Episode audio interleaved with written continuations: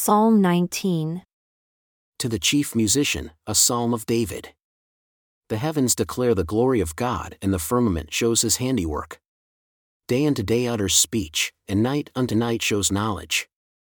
No speech nor language can be if their voice is not heard. Their line has gone out through all the earth, and their words to the end of the world.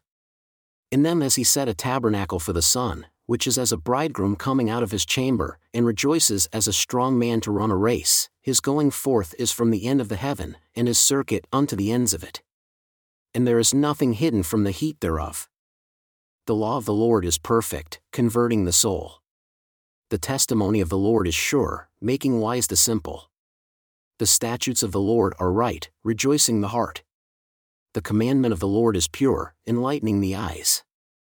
The fear of the Lord is clean, enduring forever. The judgments of the Lord are true and righteous altogether. More to be desired are they than gold, yea, than much fine gold, sweeter also than honey and the honeycomb.